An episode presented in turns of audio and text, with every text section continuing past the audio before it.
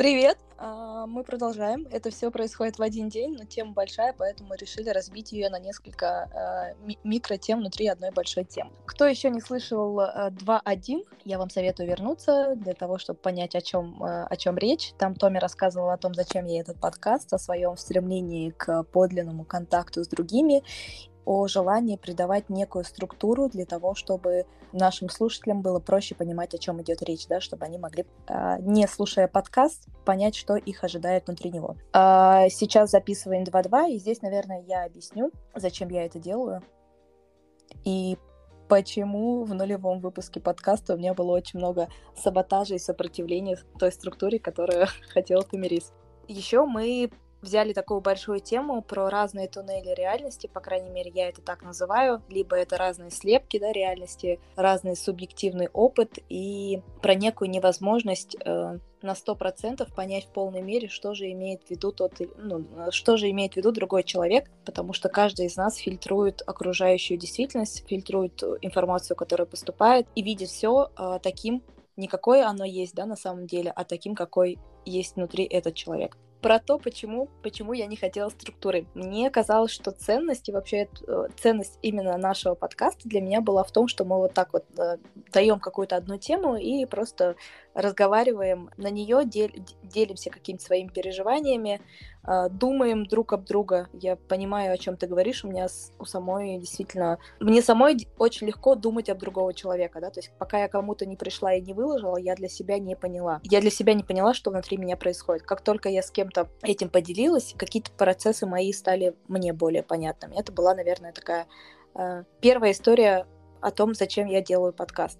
Вторая была о том, что, оказывается, мне есть э, чем поделиться. Очень много разных тем, которые меня волнуют, они интересны, они достаточно необычные для того, чтобы просто в быту о них разговаривать. И мой образ жизни текущий, в нем очень мало мест для обсуждения каких-то психологических теорий, в нем мало места для обсуждения э, индуизма, философии, религии. И подкаст должен был быть как раз-таки местом, где это все, как я уже говорила на первом, в первом выпуске, легализировано. И кому-то, возможно, это даже интересно. У меня, кстати, недавно появилось слово, которое может объяснить направление нашего подкаста. Я думаю, что мы, наш подкаст работает в процессуальном подходе. Э, это мы чуть позже тоже обсудим. А почему я не хотела какой-то очень жесткой и строгой структуры? И вот ты сейчас упомянула про твои внутренние представления о том мультфильме, о котором я говорила, да, этот мультфильм, в принципе, для меня как анимированный подкаст. Там картинка и сюжет, происходящий на экране, он вообще об одном. Полуночная Евангелие. Да, полуночная Евангелие. А сам звук, он вообще про другое. И они не сходятся, и, в принципе, совершенно не важно, что происходит на экране, если ты вслушиваешься. И ты очень много упоминала там разные подкасты, и ты в этом реально крутая. Ну, э, крутая в плане того, что ты слушала, скорее всего. У тебя есть какая-то надслушанность. Я, в принципе, слушала только один подкаст в своей жизни. Угадай, какой? Э, эмоциональная гранулярность. Да! Но там мой, мой личный либидальный интерес. Окей. Можешь это не вырезать, мне не стыдно в этом признаваться. Окей, ладно, а, да, я, короче, слушала только за всю свою... Я вот записываю подкаст, а за всю свою жизнь я послушала только один подкаст, и то просто потому, что мне нравится его создать. Я сейчас краснею, прям как вообще, как маленькая девочка. Ужасно. Вообще мы делаем этот подкаст, чтобы когда-нибудь этот создатель узнал о нас. Она? Я думала обо мне тоже. Ой, блин, ладно, о тебе, окей, сори. Не претендуй на моего мужика фантазийного в голове. Вот, и вся женская дружба заканчивается примерно на этом моменте. Да, да, да. Да не, забираем, мне он вообще не нравится, мне другой типаж. Но, спасибо, милая.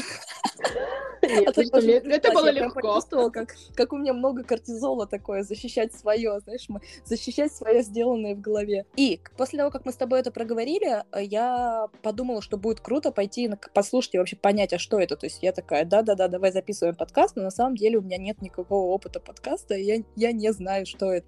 И тут мне вспомнился скриптонит.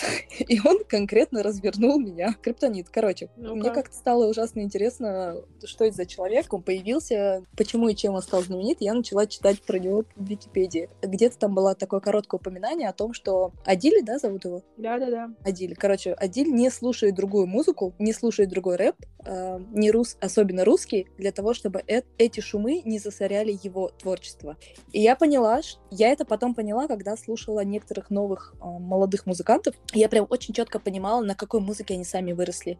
То есть, в принципе, наш мозг, я так думаю, и, наверное, наука это подтверждает, скорее всего, очень любит ностальгию любого рода и очень любит копирование. То есть мы берем какие-то куски своего прошлого опыта наслушанности, насмотренности и вставляем э, в наше собственное творчество. И наше, как любое собственное творчество, это такое компиляция того, что мы где-то уже видели. Мгм. И я такое замечаю очень часто в фильмах. То есть я могу смотреть какой-то фильм, там, вышедший последние лет пять, и примерно понимать отсылки или где это когда-то было лет 50 назад. И с музыкой то же самое. Я даже несколько раз проверялась. Я вот, вот здесь слышу вот такой-то, вот такой-то альбом, или я вот... Мне кажется, что тебе нравится этот артист, и действительно, вот эти некоторые авторитеты, на, ко- на которые мы оглядываемся, они потом слышны в творчестве тех людей, которые м, восхищаются этими авторитетами. Вспомнив этот короткий, короткую строчку про скриптонита, который не слушает другую музыку, я поняла, что на самом деле кажется это гениально, и я решила с сегодняшнего дня, по крайней мере, просто не слушать другие подкасты и даже не смотреть другие интервью. Я, кстати, из э, YouTube, ну, в смысле из того, что с видео, а не аудио, аудио, смотрела буквально два интервью Дудя и что-то из Долина, ну просто потому что я люблю Долина. И сейчас я прям сознательно хочу в течение какого-то времени, там, например, года или полугода, не слушать других подкастеров, особенно психологических, для того, чтобы случайно не начать копировать и подражать кому-то. Именно для того, чтобы у нас с тобой тут случилось какое-то свое уникальное, пусть даже где-то хаотичное и не совсем форматное творчество. Поэтому, когда ты мне говоришь, вот там в том подкасте вот это есть, в том подкасте вот то есть, я, я, я прям не, не знаю, что там есть, мне интересно узнать, но я себя специально сдерживаю для того, чтобы Мгм. начать копировать. И мне кажется, это интересно. У меня, у меня это, это прикольно, потому что здесь мы обратно не сходимся, потому что я вообще за копирование. Типа, я очень люблю интегрировать, э, где-то там что-то видеть. Наверное, в ту сторону не пойду, как бы. Это может быть какая-то другая тема, в которую можно копнуть, но тоже интересно. Но мне кажется, это круто, потому что... В смысле, круто то, что я не хочу копировать, а ты очень ценишь это. Мгм. В этом-то и ценность, что мы сейчас будем в туннеле так чуть потихоньку подвигать друг к другу. И вот мы все время ходим возле туннелей и так Да, я вообще, короче, никак к ним не подойдем, да? э, Круто. Вот эта штука, то, что мы обсуждали, она супер интересная. Я ее думаю, может, в конец закинуть, потому что как будто мы обратно потеряли туннель, да, как будто мы вернулись. Мы можем сделать один подкаст, когда мы чисто обсуждаем вообще тему подкаста. Я сейчас просто буду на, на потоке говорить, да, как будто мы там сделали какой-то подкаст, который получил Грэмми, и нас позвали на интервью, и такие, скажите, почему, почему, типа, расскажите, как начинался вот подкаст. Я, Ну, сейчас, короче, мы уходим. Нет, блин, Томми, услышь меня, я про это и Sorry, говорю. знаю, Мы, know, мы- I у нас же тема туннелей, и мы как будто бы Мгм. должны рассказать, что вот такой-то чувак придумал эти туннели. Но по факту все, о чем мы говорим, и есть наглядная демонстрация этих туннелей. И когда мы говорили, что у нас не только там теоретическая психология, но и прикладная, вот он наглядный пример прикладной. Вот прямо сейчас мы продемонстрировали разные туннели в рамках темы о туннеле. И это супер круто, потому что это тоже надо уметь. Мне кажется, люди прям заранее прописывают какие-то сценарии, где теория может переплетаться с живыми примерами и какими-то кейсами. А мы это делаем даже вообще не задумываясь. У нас так просто получается. И это прям какое-то мастерство великое, которое мы пока не осознаем. Понимаешь? Да, и А я чувствую- что это великое мастерство. А я все равно чувствую какое-то напряжение, но мне кажется классно, что мы это можем вот так вот проговаривать. Когда мы обсуждаем туннели, потом, когда мы не обсуждаем туннели, я такая, блин, мы не обсуждаем туннели. Я хочу обратно, я тебе серьезно говорю, у меня прям все сжимает. Вот, вот. И, и это классная демонстрация разности туннелей. Твой туннель, он структурный, э, соответственно, когда мы уходим от структуры, ты сжимаешься. Мой туннель, он такой э, хаотичный, соответственно, когда мы пытаемся вернуться в структуру, я сжимаюсь, потому что я выхожу из хаоса. Э, Почему, вот почему, он один почему тебе уровней. нравится, почему тебе нравится как бы расходиться в разные стороны? То есть как Почему? будто мы, мы говорим про туннель, ты хочешь сказать и про подкаст, и про то, про это, типа про что это? Задай вопрос так, чтобы я поняла. Эм, То есть мне, когда мы выбираем тему, мне нравится прям внутри этой темы оставаться. Мгм. То есть, например, вот как идти по структуре, типа, что такое туннель, как туннели там отражаются в жизни Тамирис, как туннель отражается в жизни Карины. Когда ты говоришь, что тема подкаста туннель, Мгм. тебе хочется еще много чего другого обсудить, да? А, нет, нет, вообще нет. Мне, мне это наоборот и кажется, что мы в целом-то и говорим про туннель все время. Поэтому я, ну, как бы меня это вполне устра... Э, устраивает все, что происходит.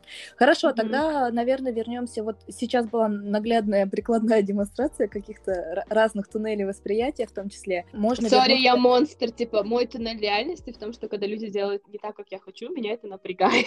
Да, э, Томми, ты не уникальна.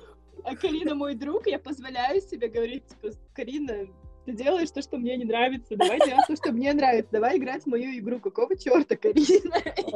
А, давай играть в мою игру. Я позволяю это делать. Давай играть в мою игру, это тоже большая тема отдельного выпуска про то, что весь мир — это игры. Об этом обсудим. Хорошо, можно я тогда... Э, можно, смотри, ты меня уже этот... Загасила, да, блин? Загасила, чтобы я разрешение спрашивала. Да все. Про туннели, да, про туннели. А, вообще сам термин туннель реальности был введен а, Тимоти Лири. А, коротко о том, кто это, да, то есть это американский психолог, по крайней мере по образованию он был психологом, а, но более он известен как э, человек, наверное, пропагандирующий, человек, развивавший тему ЛСД и любого рода психоделиков. То есть, в принципе, он всю жизнь там скрывался от спецслужб США, у него очень интересная биография. Мне кажется, очень важно в подкасте о психологии еще проговаривать о детстве и каких-то значимых э, событиях, происходивших в жизни тех или иных лиц, о которых мы говорим. И вот у Лири у него был очень, по-моему, насколько я помню, деспотичный отец, который там его избивал, э, но очень теплый дедушка, и этот дедушка всегда наставлял его быть не таким, как все, найти свой путь. В принципе, Лири с этим круто справился и нашел свой путь, достаточно уникальный. Э, его психология, да, трансперсональная психология, наверное, я ее так назову, сильно отличается от всего того, что было до него.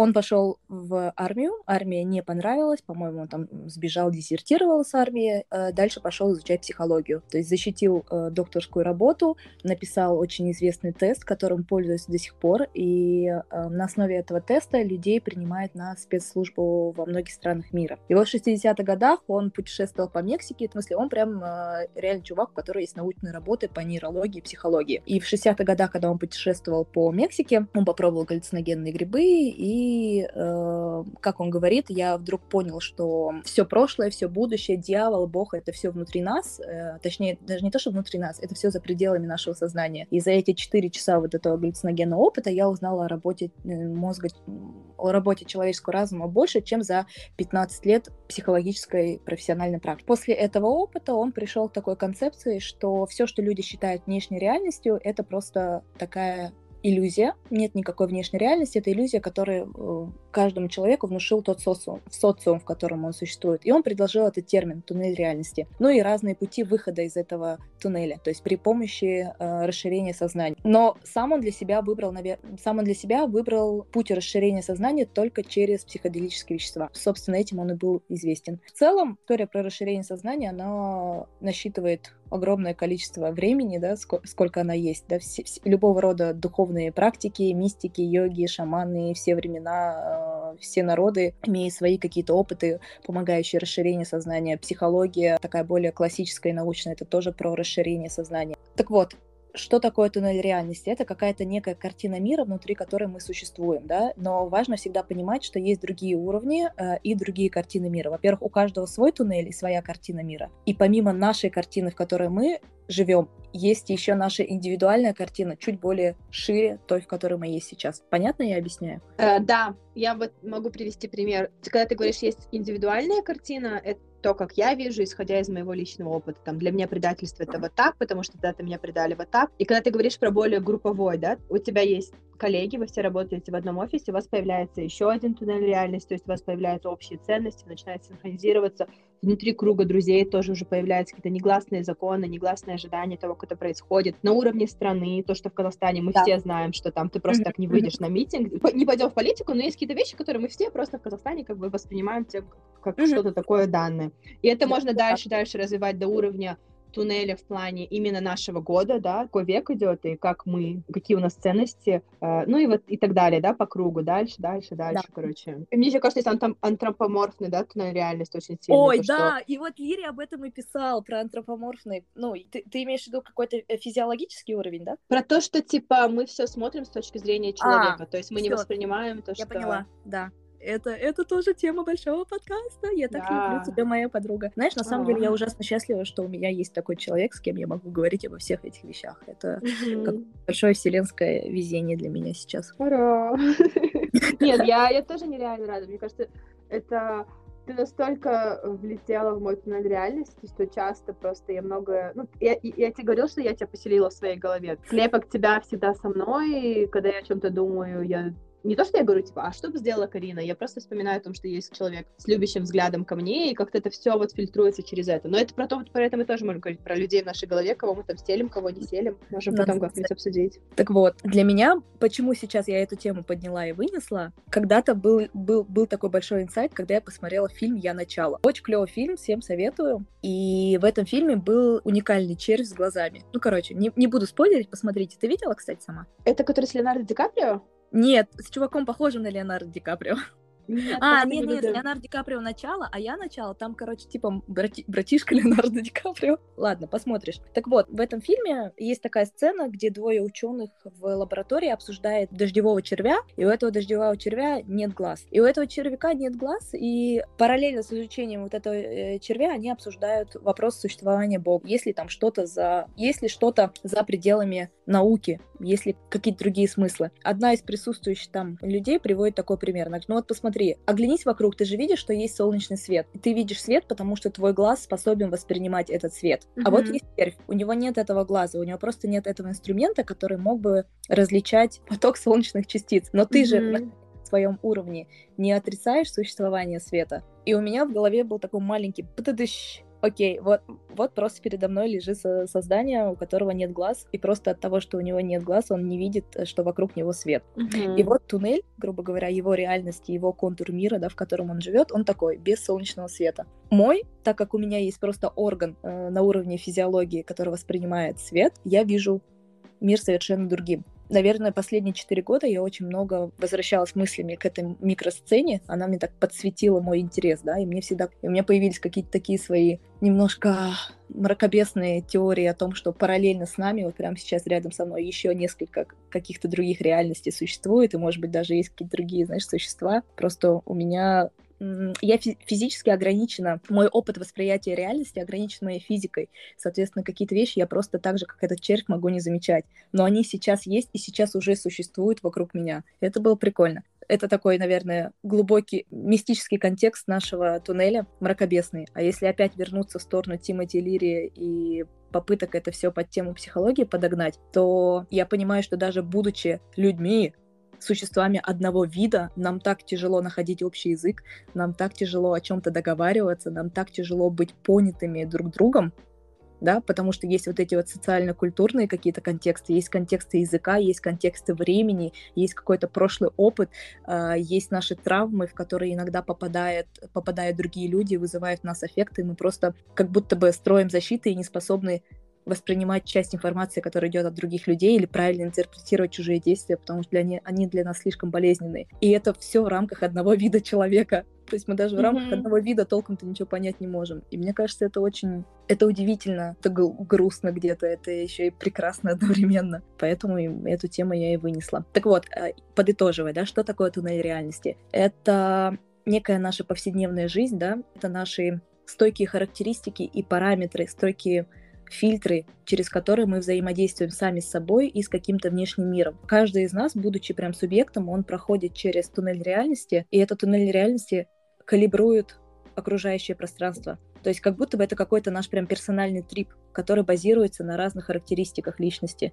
Я с тобой согласна. Я бы еще, наверное, добавила то, что мне нравится именно то, что ты говоришь от, об этом как о туннеле, да, то есть это слово можно там э, синонимизировать, не знаю, есть такое слово или нет, но типа синоним этого слова будут там мировосприятие, да, картина мира, много разных слов, которые, в принципе, говорят об этом, но мне нравится именно слово туннель, потому что в нем есть как восклицательный знак того, что в туннеле есть очень четкие границы. А когда мы говорим мировосприятие, картина мира, как будто кажется, что этих границ нет. Просто мир к тебе идет, и ты да. воспринимаешь, да, через определенные фильтры, ага.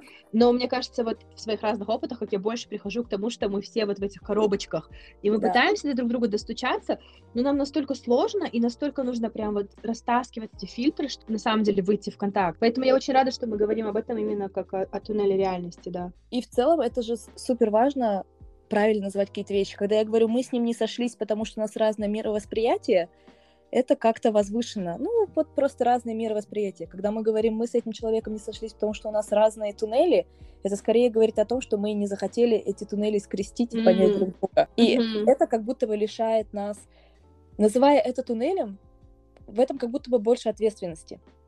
Да, так не кажется, больше ответственности за какой-то итог того, смогли мы туннели скрестить или не смогли. Больше осознанности, и больше, больше именно глаголов про то, что что-то нужно делать, чтобы идти в контакт, как бы. Если вы, конечно, вдруг оказались внутри одного туннеля, это прикольно, вы вместе там идете, а если нет, нужно что делать?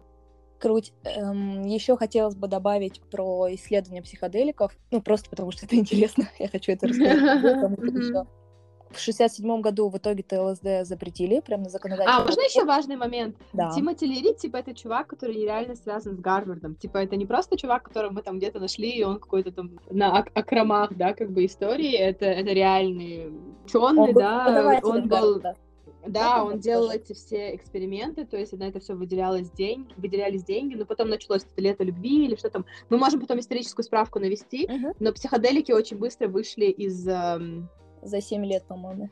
Да, они очень быстро получили какую-то не совсем ту репутацию. И, кстати, сейчас, мне кажется, даже то, что мы с тобой это обсуждаем, это про новую туннель реальности. Я где-то читала то, что сейчас в идентике, да, в графическом дизайне, э, один из трендов 2022 года — это вот психоделические цвета, психоделические темы, потому что вот уже года два-три, мне кажется, идет такое как бы расширение в эту сторону, очень много подкастов, Джо Роган, да, постоянно про это говорит, как будто бы мы возвращаемся к дестигматизации, к какому-то новому пониманию психоделиков. Класс, спасибо. Да, потому что люди, кто с этим человеком не знакомы, сейчас могут, наверное, то, что мы говорим, воспринимать какой-то кайфуша, там что-то сказал. Да, да, это не так. Причем все эти эксперименты с ЛСД, они проводились при э, научно-исследовательских э, лабораториях, где это все было прям вполне законно, и были, насколько я помню, очень хорошие исследования на тему того, что э, правильная терапия с э, применением психоделиков помогает лечению каких-то хронических болей, алкоголизма, шизофрении, то есть все те вещи, которые до сих пор, в принципе, не лечится.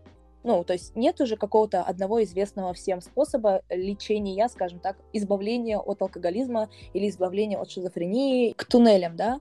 А, что еще было важного? Здесь он выделил еще семь, э, семь контуров, которые тоже формируют, семь контуров сознания, которые формируют как раз-таки этот туннель. И вот самый первый контур, например, да, это контур биовыживания. Все эти контуры, они должны были адаптировать человека к физическим условиям жизни. Mm. А, то есть, грубо говоря, я это представляю так. То есть, вот рождается ребенок, это просто некое бытие, да, некое хаотичное сознание, в котором нет еще границ, нет рамок и нет, наверное, какого-то я. Это я возникает потом. Среда, которая его воспитывает, она формирует как раз-таки вот это вот представление о самом себе. Может быть, поэтому э, то, о чем ты говорил, мы так хотим отражаться в других людях, потому что без э, других людей мы не знаем, кто мы. И для того, чтобы понять, что я Карина, я должна отразиться кого-то, кто не Карина. И когда я была маленькая, и мама, моя мама говорила мне, там, ой, Кариночка, ты же моя хорошенькая девочка, так и познавалась, что я Карина и хорошенькая девочка.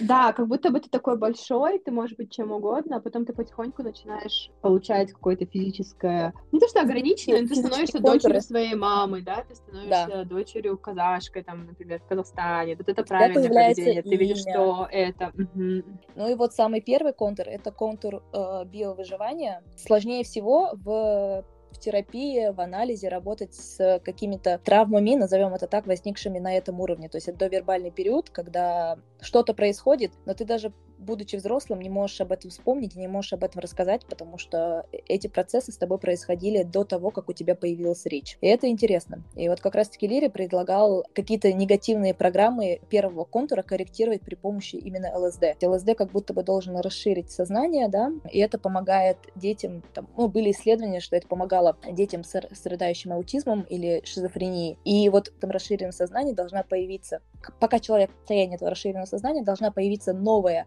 материнская фигура, которая более такая ласковая, более принимающая, которая проявляет нежность, кормит, там, дает тепло, и мы перезаписываем свои вот эти программы первого контура. И на вот этом первом контуре мы принимаем решение, внешний мир безопасный или он опасный.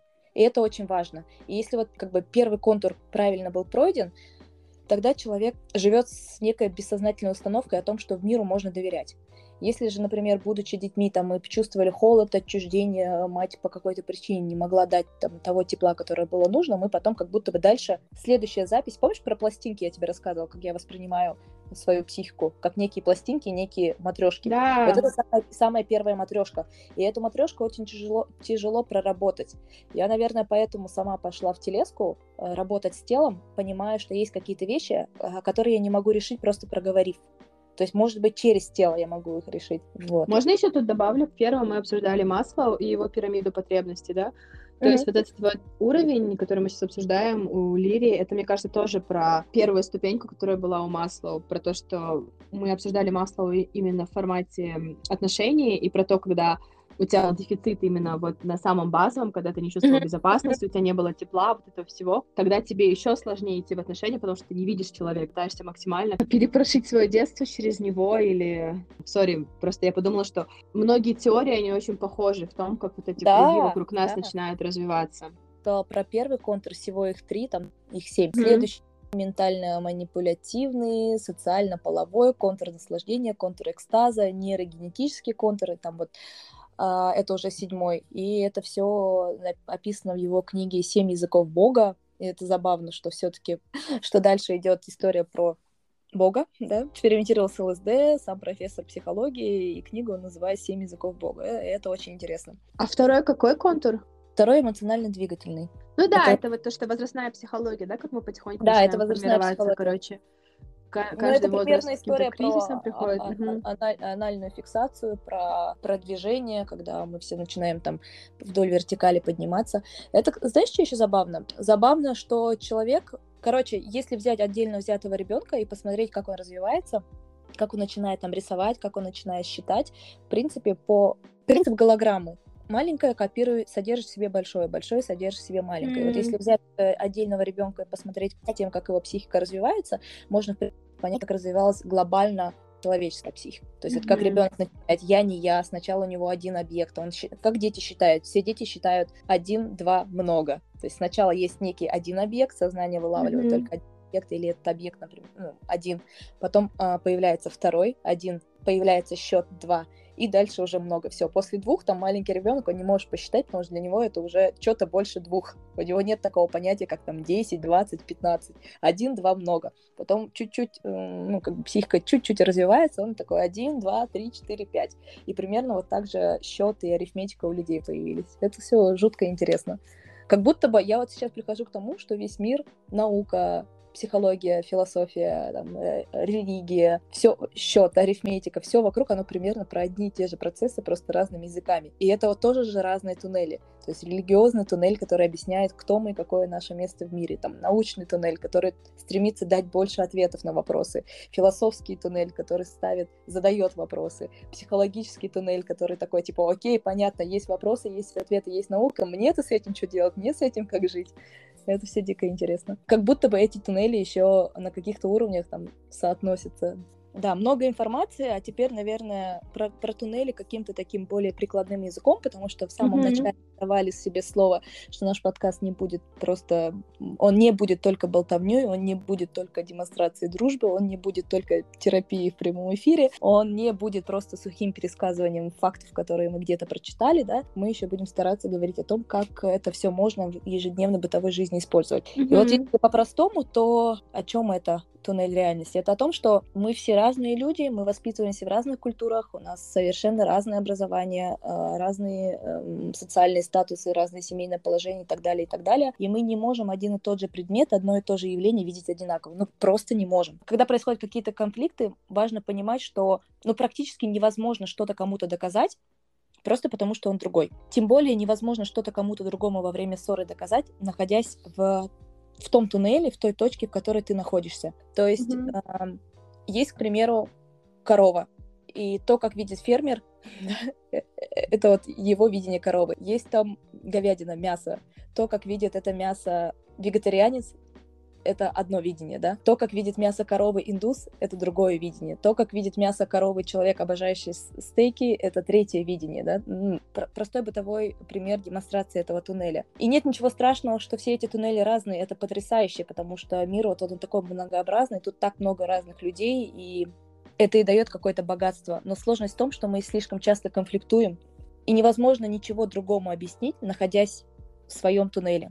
Можно попробовать поменять туннель, зайти в туннель другого человека, и вот только-то только там и будет какой-то подлинный контакт, когда ты попробуешь зайти в туннель другого, а, либо когда ты пригласишь свой туннель. Только там mm-hmm. можно по-настоящему как-то разрешить какую-то ссору, только там можно действительно понять другого человека, только там можно избежать, наверное, конфликтов. И это круто, потому что именно выходя из туннеля и происходит то самое расширение. Ты начинаешь свою реальность делать больше потому что подсоединяешь к ней куски другой реальности, куски других туннелей. И я еще вспомнила, что Тимоти Лири, когда умирал, он записывал процесс своего, своей смерти на видео.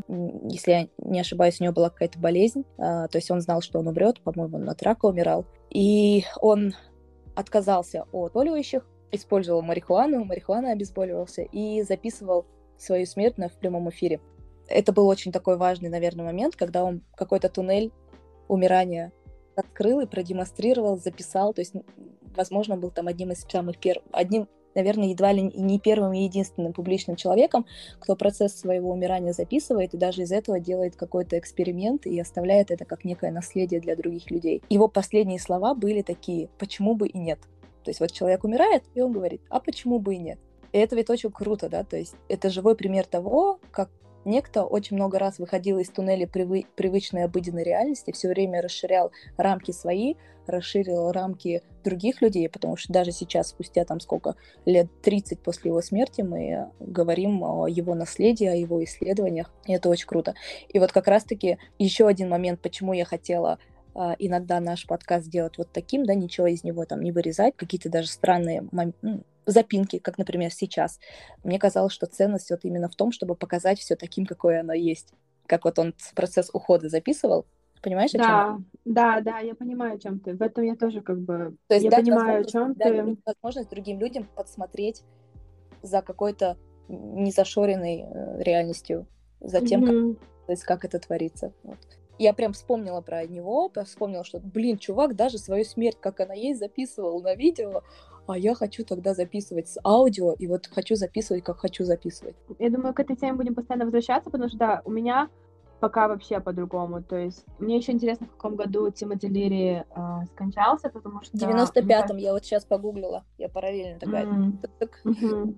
Я потом еще сделаю историческую сводку, может, в этом подкасте или в следующем я расскажу про то, что я читала про художников, которые первые начали делать вообще реалити-шоу. Может, это тоже был какой-то туннель именно временной. В тот момент это было очень чем-то таким, что людям хотелось раскрывать границы того, как контактировать О. с другими, да? То Ой, есть, ну а... это же Марина Абрамович, вот она, да. Сори за такой, короче, исторический микс. Может быть, не в этом подкасте, но мы вернемся про вот эту идею. Я... Можем как-нибудь посвятить целый эпизод тому, почему я очень люблю редактировать. Я очень люблю, когда моя мысль становится кристально понятной, да? Вау. То есть для меня это важно. Я про это и говорю, что находясь в той точке, в которой есть я в своем хаосе, ты в структуре, э, это будет фигня. История про то, чтобы как-то либо мне войти в твою встать, либо тебе в мою встать, либо их три объединить. Мне кажется, подытоживать, а, мне кажется, это как волны. это круто. Да, это как волны. Мне кажется, мы можем оказаться на твоей волне, потом может быть штиль, потом на моей волне. У меня очень много реакций на то, что ты говорила. Потому что ты говорила такие слова, не можем понять, э, невозможно разрешить конфликт, э, невозможно увидеть э, глазами другого, да? Потом про то, что реальность становится больше. Самое интересное, что сейчас мне вспоминается видео, которое ты мне отправила, «Бог в нейронах», да? А ты? Я советую посмотреть на YouTube «Бог в нейронах», и там он объясняет то, что есть правое и левое полушарие. В левом полушарии находится наша картина мира, а в правом полушарии это то, когда вот новая информация к нам поступает. Ну или это, например, краткосрочная и долгосрочная память. То есть краткосрочная память — это возможность этой информации интегрироваться в нас, но, возможно, она и не интегрируется, если как бы она будет очень сильно перечить нашей картине реальности. И когда происходит процесс того, что человек получает новую информацию, которая очень сильно не соответствует вот его картине мира, активизирует состояние бей и беги, да, то есть вот это mm-hmm. вот животное состояние, когда я когда с кем-то ссорюсь, ругаюсь, или когда вы видите конфликты, это именно то, что картина мира человека подвержена угрозе, и там просто физиологические всевозможные реакции, вены там, не знаю, вздуваются, тебе нужно больше воздуха, потому что ты уже вот реально в таком животном состоянии, но даже в обычной жизни, когда мы с тобой спорим с кем-то другим, даже с моими самыми близкими людьми, только начинается конфликт, когда мне кто-то говорит что-то, что не соответствует моему туннелю, я уже чувствую, как я начинаю напрягаться, как я начинаю собираться. Я начинаю как... потеть. У меня ладошки э, потные, я такая готова драться. Я становлюсь такой стрункой, то есть я, ну, мой конек это вот интеллектуализировать, выстроить какие-то такие конструкты, чтобы, ну, вот убить э, идею противника, чтобы моя картина мира не менялась. Я не хочу там новые спайки, mm-hmm. вот мне вот в этом комфортном. Я пытаюсь отслеживать такие моменты, когда я чувствую, что мне некомфортно. Обычно это же именно такие очень э, моменты, когда ты чувствуешь себя уязвимым. То есть человек, например, может тебя обвинить, да, в чем-то сказать, вот ты сделал так-то, а в твоей реальности вот ты вообще там прав, и вообще это не так, как там человек тебе говорит. И тебе хочется доказать, что, ну, твоя реальность более правильная, чем его реальность, и ты вот начинаешь напрягаться. Например, когда я чувствую себя уязвимой, и у тебя нет времени со мной поговорить, э, в моей реальности ты просто сидишь, у тебя нету дел, у тебя нету дел, Карина, у тебя нету дел в моей реальности, ты просто сидишь и на зло мне, короче, хочешь со мной разговаривать. Зайка. Но мне кажется, можно. Меня очень затриггерил, когда говорил, невозможно увидеть ситуацию, не можно. Мне кажется, сложно. Очень важный момент, сложно. Сложно отследить момент того, что ты как струнка начинаешь напрягаться, что ты пытаешься защитить свою позицию. В эти моменты, мне кажется, нужно максимально расслабиться, да, ты просто начинаешь заземляться, начинаешь дышать и понимать, что, боже мой, не так важно, чтобы ты был прав, не так важно, чтобы вот твоя внешняя оболочка там оставалась, там, не знаю, респектабельной, классной. Поддаться моменту, поддаться ситуации, и тогда, мне кажется, ты будешь больше в реальности, ты будешь больше в ситуации, чем когда человек еще договаривает свою фразу, а ты уже в голове такой, а, выстраиваешь то, как ему да. ответить, ты уже все, у тебя уже в голове ты уже, ну, потом, ты, ты уже не там, ты уже да, вылетел. Уже да, да, да, да. И мне кажется, это очень классно, но вообще, наверное, начинается с того, что нужно принимать себя, да, принимать себя правым, неправым, понимать, что вообще быть правым это не самая вот важная вещь в мире. Эм, и вот это напряжение его сбавлять, и вот эти вот ситуации триггерные, это, мне кажется, просто нереальное, огромное окно Точки роста? Это, да, точка роста, это просто какой-то аврал, погрузиться в туннель другого, да, угу. то есть прямо вот реально. Вот-вот. Мне все, вот это слово surrender мне очень нравится, потому что, ну, для меня он такой именно вот расслабление, отпускание и про то, что вот ты выдыхаешь и вот можешь немножечко вылететь из своего туннеля, немножко оказаться больше в реальности. Да, спасибо, Томи, ты сейчас просто меня это подлечила. ты подлечила, потому что я действительно использую очень много фраз о том, что невозможно. Да, мне кажется, невозможно, пока не проговоришь, пока не позволишь вот другому встать на свое место и встать на место другого. Это очень, мне, мне очень, очень нравится то, что у нас очень заряженное тело, да, то есть в нашем теле очень много интеллекта, да, то есть телесный интеллект, мне кажется, я целую книжку начала про это читать, не закончила. Э, тело ну, кроме эмоций. Да, кажется, именно эти ситуации можно, их осознанно, мне кажется, сложнее решить. То есть, когда тебя начинают уже триггерить, короче, ты хочешь там выстроить свою защиту, все такое, именно через тело, мне кажется, можно решать. Почувствовать ноги, почувствовать опору, вдохнуть, выдохнуть и подумать о том, что это прикольная возможность. Это просто, если жизнь — это игра, то это офигенная возможность, короче, расширить свой туннель, оказаться больше в реальности. Ну вот вообще все, что это, эм, все, что мне кажется ценно для тебя и для меня, это прям классная возможность. Да, давай пробовать сверять компасы наших туннелей. Да, мне кажется, так мы и так пробуем, и, когда как пробуем, когда как не пробуем, когда как это по-разному, да. Давай не будем червями без глаз. Давай будем червями с глазами. Это как я тебе сегодня говорил, давай играть в мою игру. Это как Карина, все. Пошли играть в мою игру. Не ну, я, я, я точно так же, как и ты, хочу играть в свои игры. Вот. А, и мне кажется, невозможно быть идеальными, да, то, что это, это была тема нашего прошлого эпизода, про то, что перешивать себя — это очень сложно, ужасно энергозатратно, это, ну, это работа, да. Мне кажется, можно вот именно определять в данный момент интересные тебе темы, и там как бы немножко. Если, например, у тебя есть отношения какие-то, у тебя это у любого человека, да, которые для тебя ценны, но ты чувствуешь, что там очень много конфликтов тогда можно сказать, вот, это сейчас э, эм, ценная территория, на которой я хотела бы расшириться. И идти в эти конфликты, уже пытаясь вот через тело позволять себе услышать другого, да, то есть мне кажется, у нас похожая тоже ситуация была, когда я немножко, короче, злилась, и нужно было реально садиться и говорить, типа, давай попробуем услышать друг друга. Да, давай попробуем слышать друг друга и слышать мир. и других ну, людей. Да. Спасибо, Томи. Мне кажется, mm-hmm. сегодня получилось более чем емко, хотя мы охватили только 10% твоей структуры, которую я готовила. Но, по-моему, еще на ближайшие полгода у нас есть куча материала. Давай, давай. Да. Мне было ужасно интересно послушать про Тимоти Лири, если честно. Именно вот как ты структурировала, начала с его детства и пошла дальше. Потому что я о нем знала, но я знала больше именно вот период его гарвардских исследований. Да, и в общем, мне кажется, в принципе, вот эту тему если наш подкаст про то, чтобы терапи- терапевтировать друг друга, да, через него, то как будто мы смогли немножко раскрыть, что это для нас. Да, да. Я, наверное, хочу суммировать тем, что... О, я вспомню Болби. Был такой, э, был, а может даже есть, э, исследователь, э, занимающийся вопросами детской психологии. Он, наверное, папа, э, папа э, любого рода детской психологии. Он автор первой теории привязанности точнее, он вообще, по-моему, первым начал говорить о привязанности, о роли привязанности в жизни человека. И у него есть очень классные, а, классные слова о том, что любое развитие возможно из точки покоя. То есть э, не нужно там переводить mm-hmm. ни на какие развивашки. А, человек сам будет естественным образом стремиться к какому-то развитию и развиваться из этой точки покоя. И если есть некий покой, есть какой-то баланс, то ребенок будет развиваться и сам органически, и никаких э, сложностей с развитием не будет, и травм там ни, никаких не будет тоже.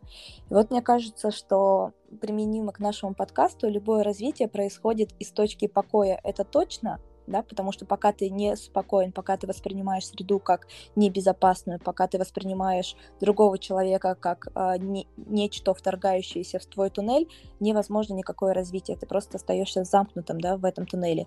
И развитие возможно из точки покоя, и развитие возможно из принятия точки зрения другого человека. То есть я э, к словам Болби добавила бы еще о том, что надо как можно чаще вставать в точку зрения, точку начала туннеля другого человека. Мне кажется, классное, э, классное заключение именно вот про покой развитие через покой, через тело, через спокойствие, через ощущение того, что можно доверять миру, да, другой человек, он тебе кажется, что он тебя убьет, что он разрушит, но как раз-таки про узнавание мира. А еще я прямо сейчас вспомнила, как один значимый для меня человек как-то мне сказал, Карина, Карина, ты хочешь быть счастливой или ты хочешь быть правой? И я понимаю, mm. вот уже mm-hmm. а, почти 30 лет я всегда живу с желанием быть правой. Как будто бы быть правой а, это один из ведущих моих мотивов в жизни. Но быть правой не имеет ничего общего с, с быть счастливой. Это не одно и то же. Это не равно. Мне кажется, это просто золотые слова, потому что у меня просто на личном опыте было столько примеров того, как мы расходились с людьми, со значимыми для меня людьми, потому что ценность вот э, моей правоты была выше, чем ценность этого человека да. для меня. Да. И я помню сообщение, которое я тебе писала, помнишь, когда мы с тобой немножко разругались?